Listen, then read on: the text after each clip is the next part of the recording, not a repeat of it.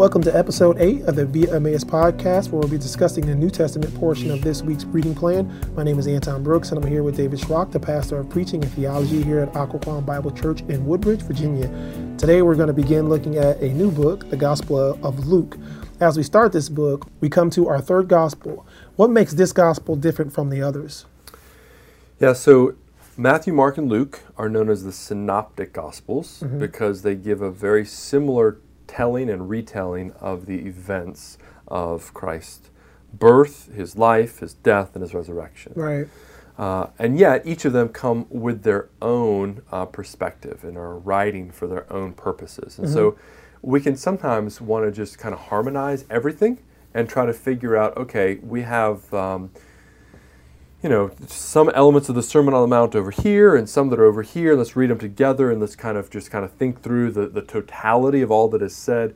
And yet, when we do that, we miss kind of actually, okay, what is Luke saying in the way that Luke is saying it? Yeah. Right? And he begins his um, gospel very differently, where he talks about the fact that he's taken time to study these things, right? He was not a firsthand witness of these things, but rather has gone through to be able to give an account to Theophilus who may have been a patron of Luke, um, may have been a, a Roman patron. Some have also said that he may have been a, um, a Jewish priest, uh, and, and maybe he's making an argument there as well. So there are differences of, of opinions that are there. But clearly, Luke is giving us a very thorough and a very clear account. And some of the things that make it unique are he emphasizes prayer a great deal in the book, uh, he emphasizes the place of women uh, in the book. Uh, he focuses on the poor. Uh, so, just one for instance, we see that in Matthew's gospel it says, Blessed are the poor in spirit, for they shall inherit the earth, um, or the kingdom of God. Um, and in Luke's gospel, it's blessed are the poor without any qualification. Now, we should recognize that this certainly has an economic factor to it. However, we also know from the Old Testament that poor is those who are looking to God for all of their sustenance, for all of their health, for all of their hope. So it's not as to say, as some have said, well, God is just looking down upon the poor and seeking to bless the poor, end of story, mm-hmm. as much as, no, there's a sense in which the poor are those who are trusting in God Right, yeah. right? However, there's a way in which poverty in the Bible has provided a context for them to look to God. And so oftentimes those who are most faithful are also those who are most impoverished, right? Right, yeah. We talked a little bit about that last time. It's not a zero sum game where it can say, okay, all the rich are bad and all the poor are good, and vice versa. Um, as much as to say, there's a general sense that those who are totally dependent on God are are the poor and, and vice versa in that case, Yeah. right? So, um, so I think those are some of the things that we're going to see uh, in there. Um, I would say one other thing is that there seems to be a strong priestly theme uh, through the book of Luke, and we'll even see that as we look at some of these early chapters. I've heard people say that the Bible isn't true because these three books don't say the exact same thing. And what I've always said was if there's a basketball game on TV in the NBA and uh, ESPN is, is reporting on the game and ABC Sports is, re- is Yeah. reporting on the game, even though they're reporting on the same game, they're not going to have all the same highlights. They're not going to say have all the same comments, even though everything that both organizations may be saying are Yep. is true because they did happen in the game. Yep. That doesn't mean that one is less true than the other, or that makes one less true because they aren't saying the exact same thing about the same events. That's right.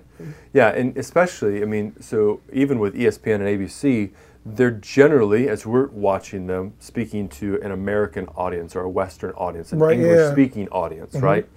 Um, when we come to the scriptures, like Matthew may have even written his gospel, first of all, in, in Hebrew to Mm-hmm. Hebrews, to, to the Jews who are there. So even the audiences that they are intending to write to is going to shape it a little bit differently Right? Yeah. right? And so, yeah, this is where we want to read the Bible on its own terms Mm-hmm. and to see, okay, why does Matthew begin like he does? And Luke begin as he does, Mm-hmm. right? What are they including? What are they not including? And some of those differences actually help us to understand the author's intent Mm-hmm. as we're looking at that, right? Again, we have, I mean, computers with endless, seemingly endless space for, for words. Right, yeah. They didn't. Yeah. Right? So they had to be very selective with the words that they were choosing to include or not to include. And every author in the Bible is making choices about what they're including. So when a word is there, it's there for a purpose. Not only mm-hmm. because the Holy Spirit has inspired it, because but also because the author has intended it. And mm-hmm. so when we look at those words, we can say, okay, this word is missing here, and this word is added here in these two different gospels. And by comparing and contrasting, it can actually help us to get a sense of why it's included or not. Right. In Luke 1, we come to the birth stories of John the Baptist and Jesus. And in both cases, the angel Gabriel was sent to Zechariah, the father of John the Baptist, and Mary, the mother of Jesus Christ. Why was this angel sent? Yeah, I think simply to prepare the way, right? To give an announcement that, that something was taking place uh, here, right? So there's just a, uh, as Luke is, is writing in Luke 1, I mean, the two births of, of John the Baptist and Jesus are, are, are beginning an entirely new era in redemptive history, right? So John the Baptist's role is going to be so important because he's preparing the way for this new covenant Lord to come, right? So they're fulfilling the promises of the Old Testament, and as they do that, uh, we also know that angels were used as messengers Right. uh, to explain God's purposes and what He's doing on the earth, right? So in this case, the angel is giving clarity to say, okay, there's something unique about John the Baptist and something unique, obviously, about Jesus Christ, and preparing the way uh, for these two figures uh, to be um, on the scene uh, so that we would pay attention to what's going on. So, why is John the Baptist even needed? If the Gospels are about Jesus, what role does John play? Yeah, again, um, we can so easily miss his purpose, right? I mean, so um, when we see that John the Baptist comes, he is an Old Testament or an Old Covenant prophet. That's correct. Right? And he is the one who is greatest among women, Jesus will say, because he is the one who is in closest proximity uh, to the Messiah, right? And he is giving the greatest testimony to the Messiah as he's preparing the way for him. I think another thing that's unique about this is just, again, and Luke's gospel does this in ways that others do not, is that when John the Baptist uh, comes into the storyline in Luke chapter 1, he comes as the son of Zechariah, who is a priest in the line of Aaron, right? So we see that he is there. So Gabriel comes to Zechariah in the temple as he's offering incense. Right. And as he's doing that, we see that, okay, this priestly role is preparing the way uh, for a greater something, right? That Jesus is going to be greater than the son of this priest. And really, even by the end of the first chapter, we see that John the Baptist, who was in the place of glory, uh, I should say his father was in the place of glory there serving in the temple, now his son is out in the wilderness, right? And Jesus comes in Bethlehem, and where does he end up in chapter 2? He ends up in the temple. It's like this role reversal, Right. right? That the priesthood of the Old Testament is going away, and the priesthood of the New Covenant is coming into being. That's good. And John the Baptist has this, this role of preparing the way for Jesus to take this, uh, this um, changing of the guard, uh, if you will. Uh, and so, by knowing more of John the Baptist's ministry, it helps us to understand who Jesus is. And certainly, we may see some of this when we look at the baptism of Jesus himself. In reading Luke 2, I was struck by something I had not noticed before. So I'm going to go ahead and read uh, Luke 2 10 through 14. And the angel said to them, Fear not, for behold, I bring you good news of great joy that will be for all the people. For unto you is born this day in the city of David Savior, who is the Christ, the Lord. And this will be a sign for you. You will find a baby wrapped in swaddling clothes and lying in the manger. And suddenly there was with the angel a multitude of heavenly hosts praising God and saying, Glory to God in the highest, and on earth peace among those with whom he is pleased. Verse 13 says that suddenly there was a multitude um, praising God. I had never noticed um, before this this particular scripture where there was a multitude praising God. So my question is, are there other places in the Bible where it talks about a multitude of angels or heavenly beings that were worshiping? And can we take anything away from this as to how we should worship? Um, Yeah, I mean, the two places that come to mind would be Isaiah chapter 6, Mhm. Revelation 4 and 5, Mm-hmm. right, where we see Isaiah coming into the throne room of God, and there are angelic beings who are around the throne, the cherubim who are worshiping uh, the Lord, Right. right? And, and in that sense, we don't see that being revealed to men like the shepherds there um, in, in Bethlehem or outside of Bethlehem, but we do see a man who is permitted entrance into the heavenly place. Like this is the kind of praise and worship that is going on around the throne of God. Mhm. And something very similar is taking place when John is given his vision as well, as he sees both the God in his glory and the Lamb in his glory also receiving worship at that place Right. right? So I think that what we're seeing here is, again, a testimony to the way in which God is working to bring a, a reunification between what was divided in the beginning. Mm. Right? In other words, when Adam and Eve sinned, they were cast out of the garden. And as they were cast out of the garden, they lost their place to come and to dwell in his presence Right. right? And yet, the storyline of the whole Bible is how sinful humanity can come back into the presence of God and how God is bringing people back in so that we can worship Him, so Mhm. that uh, we can be with angelic beings, perhaps, who, who are worshiping Him as Mhm. well. And we certainly see that in the places like Isaiah 6 and Revelation 4 and 5. With respect to just our own worship today, I I think probably Hebrews is the most helpful place to see this Yeah. right? Where Hebrews 12 speaks of the fact that God has invited um, the, the saints of the firstborn, the church of the firstborn, to come and to dwell around his throne and, and to worship there. And that there are those, those Old Testament saints who are doing that now with the angelic beings. Like this is the vision of Hebrews 12. And yet we too join in that. So it says that we have not come to Mount Sinai, Mhm. we have come to Mount Zion. And it's not that we will in the future come to Mount Zion, but rather we have because of Christ's resurrection, because of his ascension, because of the Spirit that is given to us, so that when we gather together uh, Sunday by Sunday in the name of Christ around the gospel, worshiping the Lord, I think what that does, if I were to specify this, is somehow to trigger in heaven praise that is given to God right? As this body of believers is rightly worshiping in spirit and in truth, it stirs up the angels to do the same.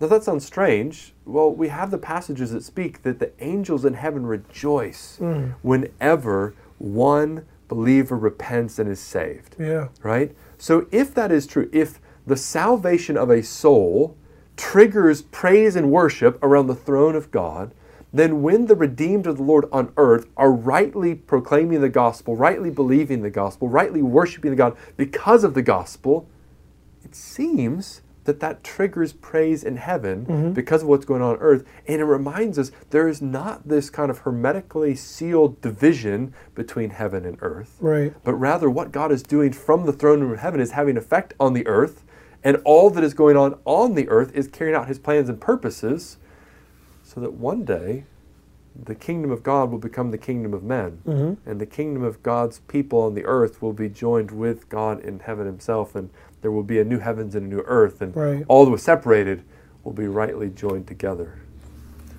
In Luke 3, John the Baptist was preaching about a baptism of repentance for forgiveness of sins. Technically, even though we are reading from the New Testament, um, at this time they were still under the Old Covenant.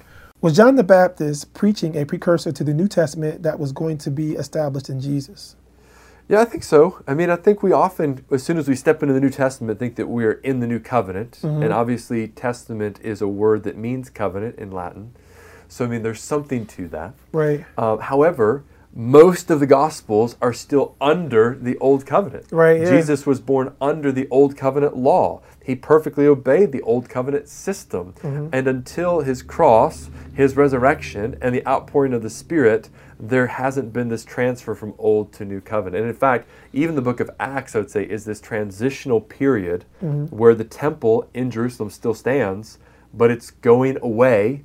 And the new temple that Jesus is the cornerstone of is being built with Jew and Gentile. Um, and in that sense, the, the new is coming into being Right. right? And so I do think it's helpful to see that, especially again as we read through the Gospels. There are certain movements that we have to make, or to say it differently, we have to uh, interpret anything in the Gospels through the finished work of Christ's death and resurrection, his ascension and the pouring out of the Spirit. And there may be some places where we saw this last week in Mark 13, where Jesus is speaking directly to his disciples and is not speaking directly to us. Right? So he's speaking for us, the Gospels are for us, but in some of these places, it may be applied more directly to what's going on in the day of Jesus. Mm-hmm. so we just have to be aware as we're, we're reading the text to see how that moves in that way. In Luke 4, um, 42 through 44, in those verses, it talks about Jesus preaching in the temples. Would it have been unusual for someone other than the priest of the time, such as the Sadducees or Pharisees, to be preaching in the temples or the synagogues? Yeah, I mean, that was their space to be the teachers, right? The priests were the teachers in Israel. You know, sometimes we think of the prophets as those who are the teachers, but really it was the priests who had the role of they were given the covenant, mm-hmm. the knowledge of the Lord was on their lips, and they were to continue to communicate that. Prophets came in when the priests failed, right? To um, to condemn uh, the false teaching of the priests mm. and to mm. call them back to the covenant. That's what the prophets were doing. So, certainly, those who are serving as priests in Jerusalem and those who are the elders and the Pharisees and Sadducees in uh, different synagogues throughout Jerusalem or throughout uh, Israel, these are the ones who are to be teaching. So, when Jesus comes on the scene and he's teaching, he's taking on a priestly role. Yeah. Right? He is, again, um, you know, teaching what the law said but he's showing himself to be a better teacher because when he comes and teaches, he teaches with power, mm-hmm. right? Not only does he able to say this is what the law says, but for the leper, he's able to cleanse the leper, mm-hmm. right? For those that he's teaching, he's also able to heal, right? So what the priest couldn't do, he's able to do. Mm-hmm. In Luke 5, in verses 33 through 35, you know, it talks about fasting. Let me go ahead and read that. And they said to him, The disciples of John fast often and offer prayers, and so do the disciples of the Pharisees, but yours eat and drink. And Jesus said to them, Can you make wedding guests fast while the bridegroom is with them? The days will come when the bridegroom is taken away from them, and then they will fast in those days. So, generally, when I'm fasting, I'm, I'm seeking an answer or clarity mm-hmm. um, from God. Uh, but if Jesus were with me and I could just ask him the the, the question directly yeah. and he could answer me, mm-hmm. I've always thought there probably wouldn't be a need to fast mm-hmm. because I can get the answer directly yeah, from yeah. him. So I always thought that in, in these verses, that's what um, Jesus was saying. Yeah. Yeah. So I think what we see here is the question just comes about the, the disciples, mm-hmm. right? Why don't they fast? Right. Well, if they were to be fasting, it would be saying that we are mourning the loss of the presence of God, mm. right? But the presence of God has come. Mm-hmm. Jesus is the Son of God incarnate. Therefore, it's a time of celebration, right? right? Yeah. Because God is there with them. Like what all of the, the people in Israel were desiring at this time, whether it was um, the Pharisees who thought that they could bring the kingdom of God through their law keeping, or whether it was the Sadducees who thought through their political maneuvers they could bring in the kingdom of God, or whether it was the Zealots who were willing to kill people, right, in order to, to, to purify the land, or whether it was the Essenes, right, who were the Qumran community who left everything behind to go and to purify themselves to bring the kingdom of God. All of Israel is wanting the kingdom of God to come, mm-hmm. right? And what happens? Jesus comes and if his disciples are mourning or if they're fasting, it's as to say the kingdom is not here, the right. king has not come. But because they're celebrating with him, it is testifying, no, the king has come. Mm. So for us today, and this is just what I just said, like we have to interpret, like the king has come. Right. Right. Yeah. So when we fast, uh, we don't fast as though we don't have the presence of God because we do. Right. right. The promise is that the Spirit is with us mm-hmm. and that I will be with you to the end of the age. And yeah, we can mourn over the fact that there is sin in our lives, mm. there is sin in our church, there's sin in the world. So fasting is an appropriate expression of that, but it is new covenant fasting that is distinct from old covenant fasting, mm. right? Because we do have the Spirit uh, with us today. So I think today it's perhaps less about just kind of getting an answer from the Lord and just saying, I want more of God, right? I want to Lord, I want you so much. I'm putting aside food. I'm putting aside television. I'm putting aside my phone. I'm putting aside any number of these things to distract me from the Lord to say, I want more of God, mm. which, of course, in a time of decision making is so important. Right. Right? Because the decisions that we make should be an overflow of our relationship with God. And sometimes we just need to say, I need more of God to have a perception to be able to make a wise decision. I just learned something new. In Luke 6, we find another Sermon on the Mount. How should we relate Luke 6 to Matthew 5 through 7? Yeah, so in Luke 6, we have a number of things that are very familiar to us from Matthew 5 through 7. Mm-hmm. Um, but the way it's described in Luke 6, verse 17, uh, is that he came down with them and stood on a level place, and a great crowd of disciples and a great multitude of people from all Judea and Jerusalem and the seacoast of Tyre and Sidon who came to hear him and to be healed by their diseases. And those who were troubled with unclean spirits were cured, and all the crowd sought to touch him, for power came out from him and healed them all. And he lifted up his eyes on the disciples and he said, Blessed are you who are poor, for yours is the kingdom of God. So you can mm-hmm. see how these Beatitudes are beginning what looks like another Sermon on the Mount, and yet this is often called the Sermon on the Plain. Right. Right? Which teaches us something perhaps of the kind of teaching that Jesus did, that it's likely that many of the things that we find in the Gospels, Jesus said multiple times maybe said it different ways. Mm-hmm. Right? But here we see that there are teachings that are very similar to the Sermon on the Mount, but they're delivered in a different place on the plain. Right? And so, again, there's some slight variations here. Instead of um, eight or nine or ten, depends on how you count them, uh, Beatitudes in Matthew 5, uh, we have four Beatitudes that are here. Mm-hmm. And then right after that, verses 24 through 26, we have four of these woe statements Woe to you who are rich, for you have received your consolation. And in Matthew's gospel, the woe statements show up in Matthew 23. Mm-hmm. Right? So I think the big thing to see is that we need to read each of these gospels on their own terms. Mm-hmm. Right? And these take a, a, place that is there, and we shouldn't try to smash them into just, okay, Matthew 5 through 7, Luke 6, bring them together. What's the similar? What's different? Um, as much as they, look, how is this being worked out in the storyline that Luke is giving to us uh, in the gospel. In the Sermon on the Plain, we find four Beatitudes. Are those Beatitudes applicable to us today? Yes, they are. Uh, and just remembering who he's speaking to, he's talking to his disciples in the midst of the crowd, mm-hmm. right? So he is saying to them, Blessed are you who are poor, for yours is the kingdom of God. Blessed are you who are hungry now, for you are, for you shall be satisfied. So he's speaking a, a word of blessing or making an identification of those who are blessed because of their place in the new covenant, the kingdom that he is proclaiming, and these disciples are now in. Mm-hmm. Right? So these things are not um, means by which today disciples of Jesus are going to earn their way into the kingdom. You will be blessed if you do this, is the wrong way to read this. As much as to say that those who have received the gospel, who have followed Christ like his disciples, these things are now true of you, mm-hmm. right? So continue to walk in these ways right? So this is why I think both the Sermon on the Plain, the Sermon on the Mount, begin with the Beatitudes because it's not do this and you will be blessed, but rather as you have trusted in the gospel, you are blessed. So mm-hmm. now walk in that way. Wow. Luke 6 also includes the selection of 12 disciples. What do we learn from this selection? Yeah, so there are 12 disciples here. One of the things that we see is that Jesus um, has gone and, and prayed uh, for them. So, uh, chapter 6, verse 12 In these days, he went out to a mountain to pray. All night he continued in prayer to God. And then he comes back and he, he names 12 disciples. Mm-hmm. Right? So, I think strikingly, it is prayer that leads to this revelation of who these men are that he should choose. Uh, 12 is a significant number. It's not accidental. It's not 5. It's not 15. It's not 50. Uh, but it's the same number as the 12 tribes of Israel, which come from the 12 sons. Mm-hmm. So it seems as though that he is, in some ways, um, reconstituting a true Israel because Israel as a nation, and we see this with the leaders of the nation who are leading the nation astray, have, has broken the covenant. They've abandoned God. There's a need for a new covenant because the nation and its leaders have gone astray. And so Jesus comes to, to reestablish his people, and he does so with these, uh, with these 12.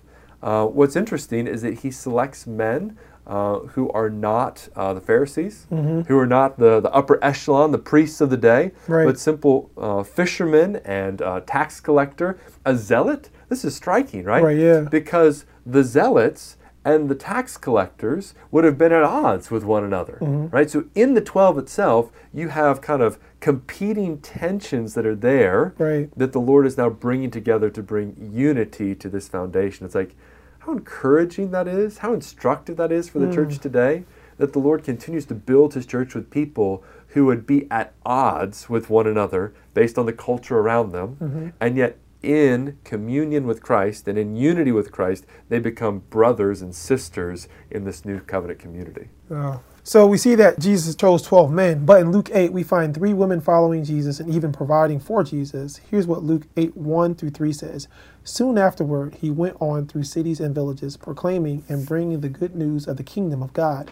And the twelve were with him, two, and also some women who had been healed of evil spirits and infirmities, Mary called Magdalene, from whom seven demons had gone out, three and Joanna, the wife of Chuza, Herod's household manager, and Susanna, and many others who provided for them out of their means. What should we think about this? Yeah, so again, scripture is so balanced mm. in the way that it presents just the household of God. Right? right. So we're talking a lot about this in First Timothy right now you know, we'll be starting chapter two in a week or so, and we'll begin to see how God has roles for men and women in the church. And what we see is that there is a robust ministry for men and women who follow Jesus. Right? So Jesus chooses the 12 to be the foundation stones uh, of the church. Those who are going to lead the church are the, are the men who are the apostles. Uh, this will kind of uh, dovetail with what is seen with um, the elders or the pastors and the, the qualifications for those leaders in the church is to be men who are teaching and leading in the church.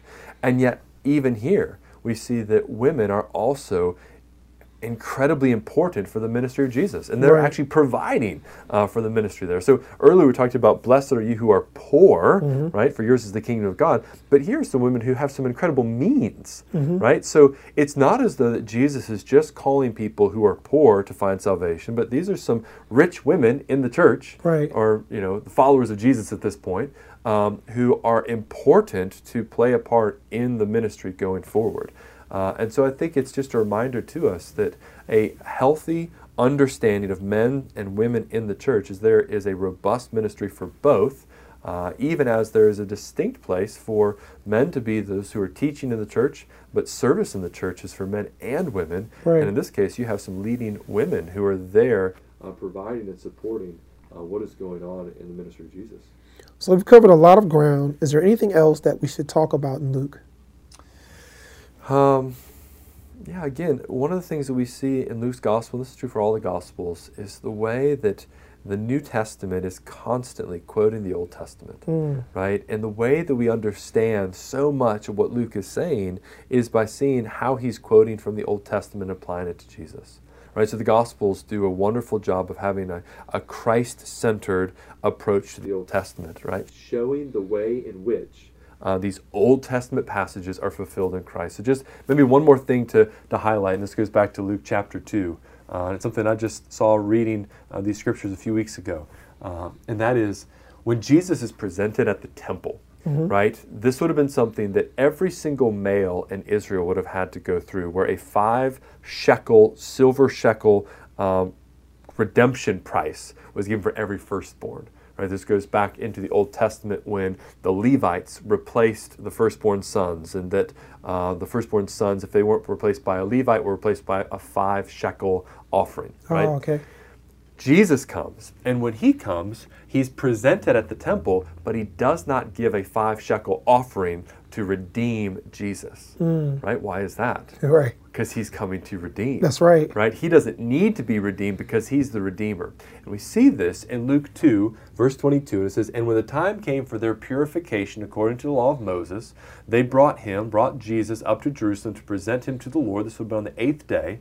Verse 23 And as it is written in the law of the Lord, every male who first opens the womb shall be called holy to the Lord. Most of our cross references will take us back to Exodus 13 and to the places where it talks about the firstborn son being redeemed. But what is included here is this language of called holy to the Lord. Mm. Where does that come from?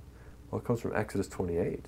It comes from the language that is given to the priest the priest is the one who has holy to the Lord inscribed on his forehead. Mm. Right? So now Jesus comes. He is the firstborn son. He doesn't need to be redeemed, but rather he's going to be the firstborn priest who's going to redeem his people. Wow. Right? And so the more that we see how the New Testament is picking up these Old Testament verses, Old Testament ideas, and applying them to Jesus, the better we'll understand what Luke's message is for us today. Uh, this concludes our discussion of the New Testament portion of our reading plan. As you follow along with your reading plan, if you come up with any questions that you would like me to ask David, please send them to via Emmaus at obc.org. You may hear a response on an upcoming episode. Via Emmaus is a podcast of Occoquan Bible Church in Woodbridge, Virginia. Our prayer is that you would read the Bible and read the Bible better. For more resources related to this episode and the gospel centered ministry of God's Word, visit obc.org.